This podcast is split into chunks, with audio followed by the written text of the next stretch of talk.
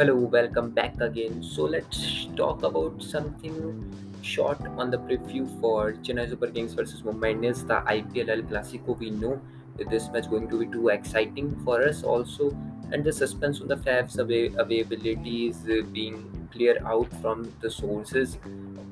now FAF is available for the match between CSK versus MI according to some sources and DJ Bravo, Dwayne Bravo has a groin injury so he will not be able to play the match and the replacement of his is Josh Hazelwood according to the sources I am talking about तो यही है कुछ replacement मुझे लग रहा है अगर playing 11 की बात करें तो अपन चेन्नई सुपर किंग्स के प्लेइंग 11 जो देखते हैं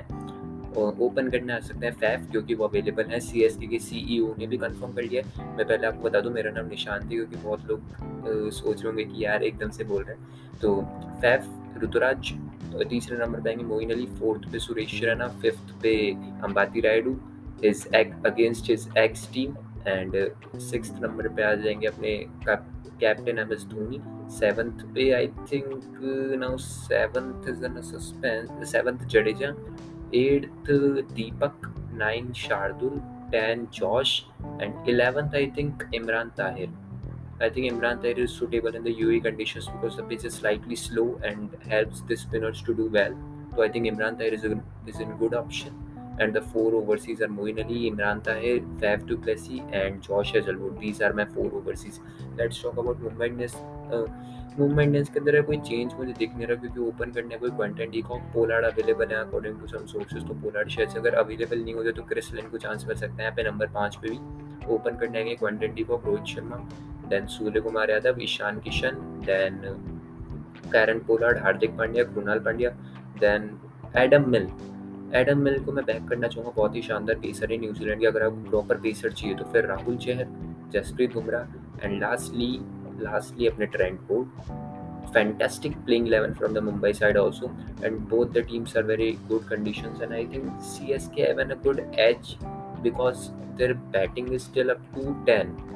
10 Josh Hazelwood, no no no 9 his his batting is up to 9 so I think he is in a good edge over Mumbai Indians यार, मुंबई की कंडीशन अगर अपन देखें ना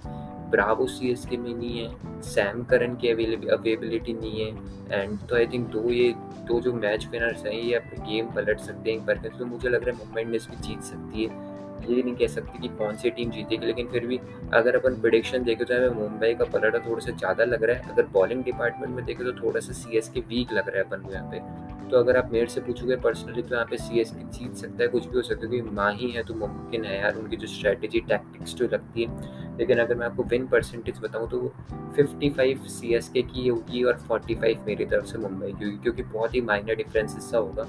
अगर यहाँ पे सैम करन और ड्वेन ब्रावो और आ तो मैं बहुत बढ़िया से सिक्सटी परसेंट भी कह सकता था, मुंबई के लिए मैं इसलिए कह रहा हूँ क्योंकि देखिए उनकी मैचेस अभी इस साल ज़्यादा उनका मिडल ऑर्डर कोलैप्स हो रहा था, लेकिन आई थिंक मैं जानता हूँ पोलार्ड है तो भाई पोलार्ड कुछ भी कर सकते हैं जो सी एस के खिलाफ वो शानदार परफॉर्म करते हैं तो देखना होगा। तो अगर आपको ये पूरा सेशन अच्छा लगा हो episode two C S K versus M I short review तो ज्वाइन कर लेना चैनल को बहुत बहुत शुक्रिया।